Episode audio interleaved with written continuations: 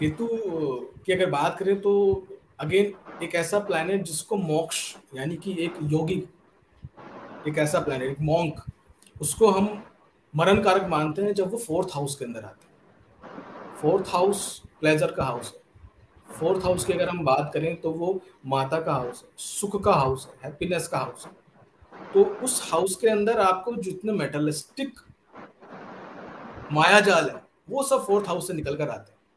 तो उस माया जाल में अगर केतु महाराज बैठेंगे तो वो सबसे ज़्यादा वहाँ पर परेशानी क्रिएट करते हैं क्योंकि केतु महाराज का क्या है कि वो डिटैच करते हैं इन सब चीज़ों से yes. उनका सिर्फ़ एक ध्येय है कि भाई मोक्ष पे जाओ ये प्लेजर वगैरह ये सब चीज़ सेकेंडरी है आप hmm. गुरु उपासना में जाओ प्रभु की उपासना में जाओ जो स्पिरिचुअलिटी है उसकी तरफ़ जाओ मेटलिस्टिक जो चीज़ें हैं वो कुछ टाइम के लिए कुछ पल के लिए अभी अच्छा लग रहा है तो अग्नि कारक होकर के, क्योंकि वो प्योर अग्नि है, और वो अगर जल कारक यानी फोर्थ हाउस के अंदर जाकर बैठ जाए मून और वीनस के मून भी इमोशन के कारक वीनस भी इमोशन के कारक और वहाँ केतु आकर बैठ गए तो वो बड़ी प्रॉब्लम क्रिएट करते हैं तो केतु महाराज को माना जाता है कि वो फोर्थ हाउस के अंदर मरण कारक होता है। जनरली जिनका फोर्थ हाउस केतु होते हैं, उन लोगों के अंदर जनरल ट्रेट्स होते हैं कि वो बहुत ज़्यादा घर से अटैच नहीं होते। Yes. क्या अच्छा है, क्या बुरा है, क्या ट्रेंड में चल रहा है, वो कोई बहुत ज़्यादा मतलब नहीं होता। वो अपने समभाव में रहते हैं। जैसे आलोक भैया बोलते हैं कि अच्छे में अच्छा बुरे में बुरा, कोई फ़र्क नहीं पड़ता। एकदम स्ट्रेट फॉरवर्ड चीज़ें चलती रहे समभाव के अंदर। तो वो केतु महाराज का रहता है। हाँ केतु चतुर्थ में होता है तो सबसे पहले तो वो डिटैच करता है फोर्थ हाउस से रिलेटेड चीज़ों से। तो आपने जैसा बताया कि ऐसा व्यक्ति के घर में रहना कम पसंद करता है। और उसको क्या लगता है कि मैं बाहर क्योंकि राहु टेंथ में बैठा है ना तो वो कर्म क्षेत्र में ज़्यादा रहना पसंद करता है। ऑफ़िस में रहेगा या फिर घर के बाहर रहेगा। तो ऐसे व्यक्ति को क्या है कई बार हमने देखा है फोर्थ हाउस केतु रहता है तो उसको नींद भी कम आती है। क्योंकि क्या फोर्थ हाउस केतु होने से उसको कंफर्ट में तो उसको अनएक्सपेक्टेड एरर है उसको मालूम ही नहीं कि क्या है। फोर्थ हाउस केतु क्या करता है कि बहुत सारी चीज़ों में आपको प्लेजर की चीज़ें तो बहुत देगा पर प्लेजर नहीं देने देगा। तो जैसे आपको बहुत सारे जो राहु जो दे रहे हैं उसको यूज़ नहीं करने देंगे केतु।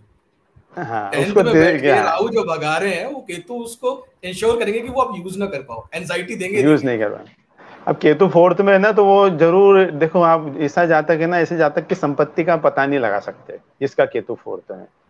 कि इसकी कितनी संपत्ति है कहाँ संपत्ति है बहुत मुश्किल है।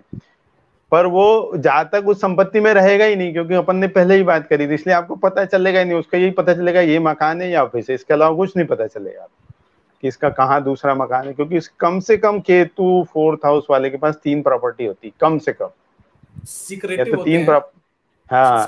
तीन तीन हाँ तीन प्रॉपर्टी होती ही है यदि दूसरे ग्रहों का यदि निगेटिव इफ़ेक्ट नहीं हो तो तीन प्रॉपर्टी प्योर केतु अलग से अकेला बैठा है।